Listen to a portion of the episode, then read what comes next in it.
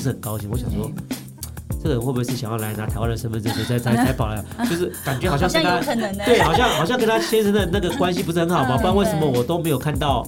我我是江坤俊医师，欢迎来到我的 Podcast 节目《江坤俊时间》，内容从日常生活的保健之道到疾病的预防以及治疗。每周四江坤俊时间将带给你全方位的健康知识。Hello，各位听众朋友，大家好，欢迎收听江坤俊时间，这是我的 Podcast，我是江坤俊医师。又到了我们的时间的一个很特别的单元，叫做“生命的情书”单元哦。但其实有看过这本书的都知道哦，这本书我是在一个很意外的情况之下写出来的哈，好不好？嗯，那是因为出版社写了第一版书之后。因为卖的太好，所以他们一直叫我写第二本 哦。啊，我又想不出来有什么题目，所以我一直拖，一直拖，一直拖，所以跟他拉赛哦。就后来拉赛的时候，我不知道跟他聊什么，因为我刚才也不是很熟哦，实在聊不出来了，所以我知道跟他讲一些我以前看到一些病人发生什么事，发生什么事。嗯，就他说他觉得这个题目就非常非常好哦。我在我在讲的时候，他就偷偷在那边录，他说：“哎呦，你就这样讲就好了，好不好？”所以今天要跟大家分享的是里面的一个单元，叫做“奇迹爸爸站起来”哈。首先，先欢迎我们的特别来宾营养师张同芬。嗨，大家好，我是营养师。为什么会要叫同芬来呢？哈，因为我们这个题目叫做“奇迹爸爸站起来”，所以我们找个妈妈来听这个故事。来听爸爸怎么站起来？啊，对对，你怎么讲的话好像有点有点那个，有点限制级。现在是几点？什么人听到什么东西？哦，这样子好。好。另外就是要找我们的心理咨商师。嗨，各位听众朋友，大家好，江医师好。哎，这是我们的配音，好不好？是。其实这个故事哈，我不晓得那个小姐、那个童分可能不知道这个故事哈，因为你没有买我的书，是不是这样？我觉得，因为我很因为我很想很期待的要听，所以我就想说，我买了以后就先不开哦，对，想要在你先破梗对，了后爆雷了？这样是不是？对，OK OK OK，满怀期待的，满怀期待的，对对对，哦，那那那那那那那，那你有听嘛？有有有，我有看过了，有看过，对对，不看不行，好，真的好了。其实这个故事我先稍微大家简介一下哈，因为其实。我之前是在基隆服务嘛，哈，基隆其实那个很靠那个海岸，很海那个地方哈。嗯，对。那其实那时候有一些那那边的人，其实一般的经济环境是比较差一点点的哈，所以有很多的男性他那边可能会稍微娶到外配比较多哈，比较多。不是说娶外配不好，我只是说，哎，他们可能就是做一些苦工啊，是干嘛的哈，所以他们大部分娶外配的比较看到的比较多一点点然后。但是你知道吗？娶了外配之后，可能生了小孩之后，花费会增加嘛，哈、嗯。那外配可能就是也只是在照顾家，也可能也没有什么工作，哈、嗯。所以这个爸爸可能就通常除了他原本的工作之外，就可能被迫要去兼差，嗯嗯。哈，我记得那天是晚上，哈，那天晚上我值班，哦，那好像十一点多吧，哈。嗯。急诊室突然间 call 我说。江医生，你有在医院吗？嗯、我想说，哇塞，还查寝哦！嗯、我刚好在上面睡觉，所以我就很理解说，当然有啊，干什么？没有，我没有。那天刚好还留在医院哦。嗯、平常可能会出去晃一下，但是那天刚好就很乖的在上面准备要睡觉。嗯、他说，再过十五分钟哈，那个因为刚刚那个 EMT 打电话来，就救护车打电话来说，等一下会送一个被卡车撞到的人过来。哦，因为很紧急，所以就是外科医师要 stand by 哦，所以我就。我还记得那天还蛮冷的，我就外套一穿，就就真的啪就赶快到底下去等嘛，哈，因为那种重大的外伤很恐怖嘛，哈，就送来的时候就是一个大概三四十岁、四十大概三四十岁的一个年轻人，瘦瘦的，哦，他来的时候其实身上已经被那个 EMT 已经架满了东西的，都是保护他的东西的时候，他来到我们医院的时候，肚子整个鼓得跟青蛙一样，好，所以我们那时候血压大概剩下六十，好。我跟他讲话，他还可以稍微回我，只是就是反应变得有点慢。那血压不好，当然反应有点慢嘛，哈。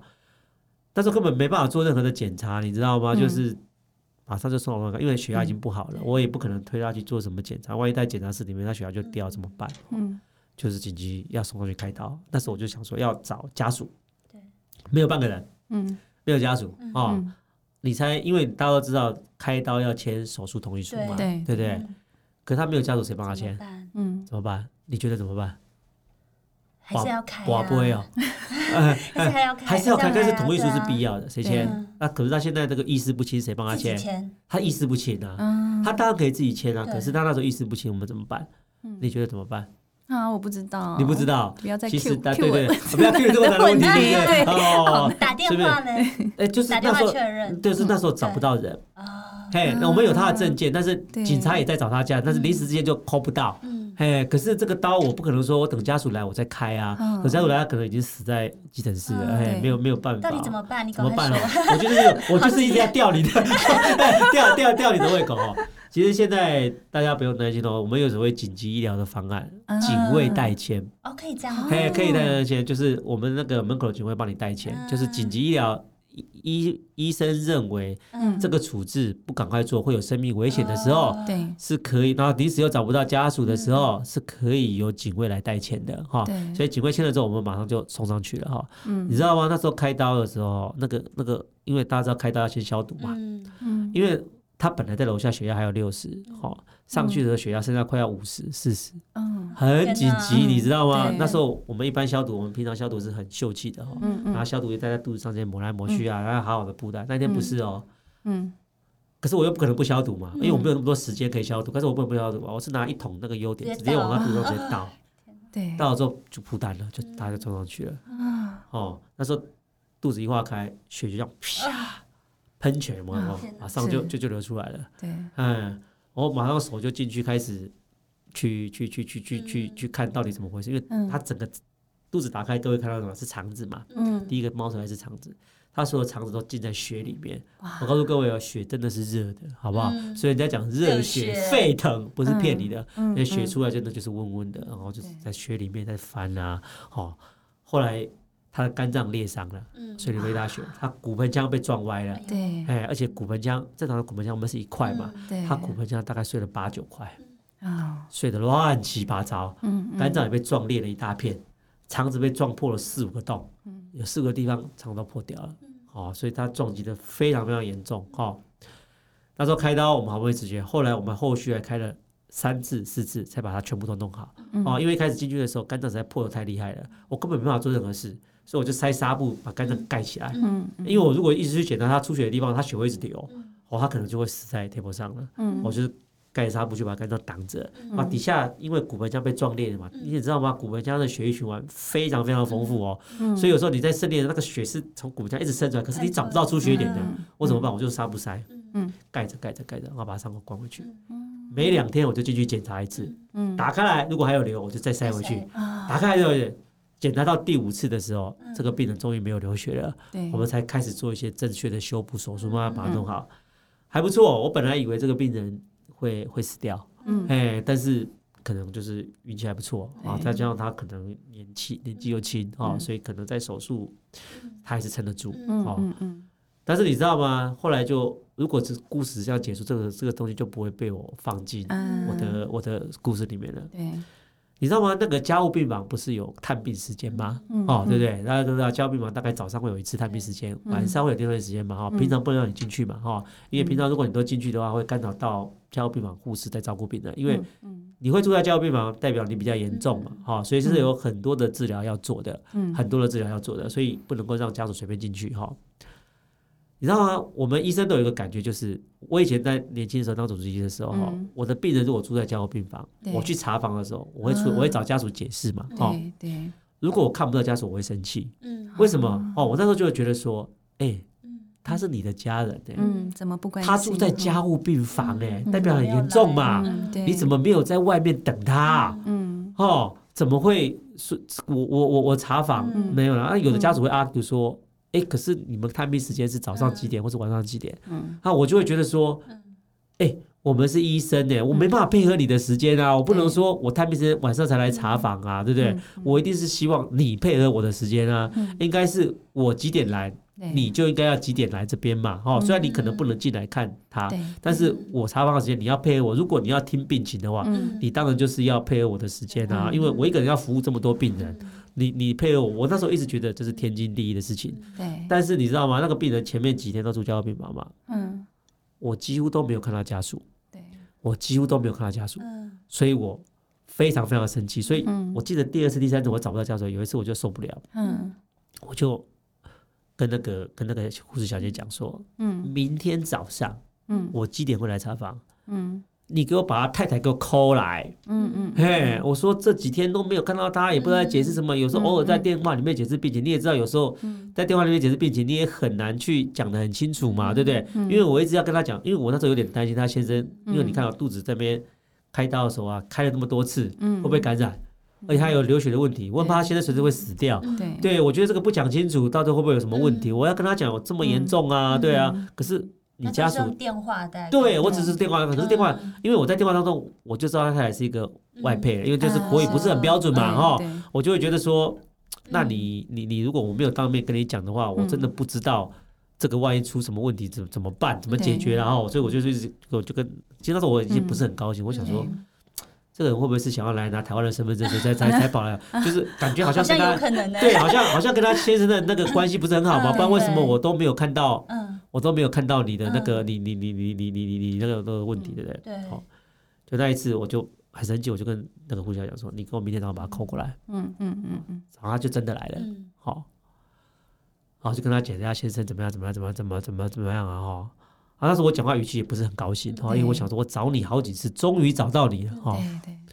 但是你知道吗？我讲完之后，好，后来那个家属就我讲的时候，家属当时一直点头嘛，一直点头，一直点头嘛，哈。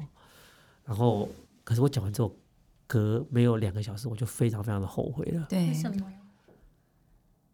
就后来那个，因为他来了嘛，护士小姐后来就我讲完之后，护士小姐就跟他聊天嘛，哈，就照顾他的主妇就跟他聊天嘛，聊完之后，那个主妇就打电话给我，嗯。孔汉跟我说：“江医师，你不要生气，哈。”他说：“你知道为什么家属都没有没有看到？其实他晚上都会来，哈。其实他晚上来，他第一个他其实有来，他不是没来。嗯。那第二个你知道吗？这个先生哈是他们家里唯一的经济支柱。对。现在他倒了，他家里还是需要钱。对。他还有一个小女儿。对。所以他他他太太白天都在外面工作接零工，好晚上根本就他们他说他晚上都会睡在这里。”然后隔天早上五六点，对，他会请我们通融，让他继续看一下他先生，他要去去接零工了，好辛苦，对，很辛苦。可是因为我不知道这件事情，对。我来讲，他反而变成一个，对，根本就不重视他先生的的。的的那个的太太，我很生气。但是当我知道事情的原貌之后，我就想说，但是我超级后，我差点想要赏自己嘴巴，我说在讲什么？我帮你赏。哦，不用不用，我我那时候只想说，为什么我在跟他解释病时，我要对他这么凶？人家。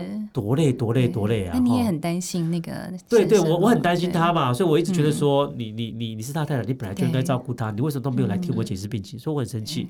哦，可是这件事情让我知道说。我后来就就就是因为我后来我自己的家属，我自己的亲属也有住过加护病房。对，我我真的知知道说，因为大家都还有自己的工作，不是每一个家属都有在外面等二十四小时等你的。哦，就是虽然家属生病了，可是大家的生活都还是要过嘛。好，我们没有办法，因为一个人住加护病房，我们就把所有事情通通都 delay 掉了。所以这个事情是我得到的第一个，其实就是，嗯病人的家属的生活还是要过的。不能像你想象中的，就是只要有人住院，他就一定要二十小时怎么样怎么样怎么样，因为大家有太多的隐情嘛，不是每个人家里都很优渥，说我可以没有经济的问题，我就是专心来照顾这个，不不是这个样子嘛啊，他也让我知道说很多事情只看表面是不行的，我看到的是这个样子啊，结果最后他并不是这个样子嘛哈，就后来他比较稳定了之后，哇，遇到一个更更更讨厌的问题哈。因为当一个人生重病、受重伤的时候，一开始我们只想要做一件事情，就是救他的命。对，命救回来了，下一步最现实的问题就来了：他骨这样碎的乱七八糟，对，没办法起来走路，复健，他这辈子怎么办？对，这辈子怎么办？虽然骨科医师帮他钉了一些起来，好，但是他将来怎么办？哦，所以那时候我记得他生命比较比较稳定的时候，有没有？哦，然后他跟我们谈到说：“哎，那他将来之后怎么办？”的时候，我那时候。我们骨科医师还有我在我在旁边嘛，我就跟他骨科医师，我记得那时是骨科医师跟他解释，他说你将来嗯能够正常就是走路，可能要很长一段时间，而且机会不高。复原的路很长。哇，你知道吗？他本来是一个就是自己生活慢，就是生命慢慢下降、慢慢稳定的嘛。他本来是满怀信心，嗯，想要再重新站起来，因为他对家庭很有责任感嘛。他想说，我之后还要正常的工作，就被骨科医师一一这样讲，整个人就。荡到谷底，你知道吗？好，接下来的几天他根本就是也讲不出话来，你就觉得他整个人就是死气沉沉，你知道吗？因为他听到，对，完全都完全都丧志的，你知道吗？对啊，就你知道后来他是怎么样重新站起来的吗？他的女儿。啊，对，哎，他的女儿，后来我就觉得他整个就是不对劲，你知道吗？就是整个就直接要上车的时候，有一次就是就是我特地选他女儿也有来看他那个时间，我就去查房，嗯，我就因为他我知道他跟他女儿非常非常的好嘛，他非常想要照顾他女儿嘛，我就我就在。杯赛，我就我就 哎，我我我就是在杯赛跟他跟他跟那个先生讲，我就说，哎，你女儿好可爱，他就笑嘛，他平常已经他已经其实很久没有笑了。我说，我说你不想将来牵着他的手进礼堂吗？哦，对啊，我说我说那个骨科医师跟你讲说，你将来站起来机会不高，有跟你说是零吗？嗯，我们只是说你需要一段漫长的复健，对，你就复健嘛。嗯，嘿呀，你我说你不做，永远。嗯，她她以后就只能够自己被她的男朋友牵进去礼堂哦。嘿，你如果想要牵她的手，把她交给她的先生的话，你就给我站起来。哦，从那个时候，他先生开始不排斥复健，非常非常的努力。所以，他一开始是很排斥。他一开始就觉得说没有，因为骨科医师跟他讲说，你就算去复健，这个机会也是低到一个不行啊，也是对对，就没有给他一个希望嘛。所以他根本就什么都不想做，他就觉得说也不是很配合，哎，也不是很配合。可是。我跟他讲了这句话之后，他开始积极的复健，你知道吗？对，积极积极的复健，你知道吗？我他大概后来，因为他后来就转到骨科还有复健科那边去。我知道他大概在我们医院住了快四个月才出院。你知道吗？我半年之后看到他的时候，进来的时候是他牵着他的老婆跟他女儿进到我的诊间的。哎，就是回诊来来诊间的。我记得那时候他们看完诊之后，他们要出去就。他就带着他女儿、老婆跟我鞠躬，他说很谢谢我那时候的鼓励，让他现在可以回到正常的生活。对啊，所以我才说，其实这件事情会被我写进去，就是一个一个我们要救命，一开始这么严重，好，因为他年轻时候救下来了。好，可是因为一开始的时候，我竟然是骂那个这么深爱他的老婆，被我骂一个被被被我在我那时候感觉是一个不负责任的太太。对，嘿，就因为我没有对，就因为我没有看到事情的全貌，嘿，我没有看到事情的全貌，不能理解他们。哎，我不能理解人家的生活，不是每个人生活都这么的无忧无虑的，大家还是要工作，还是要吃饭嘛，对啊。那到后来是生命救起来了，这个爸爸自己再回心丧志，因为他发现他伤的实在太重了，他将来有可能没办法正常的行走。哎，可是。给他一个目标，嗯，哇，他复健的比谁都勤快，你知道吗？我就常常讲说，人定胜天呐，哦，就是好厉害。对，好厉害啊！最后他还是站起来了，哎，这是我讲的奇迹，爸爸站起来了，真的是。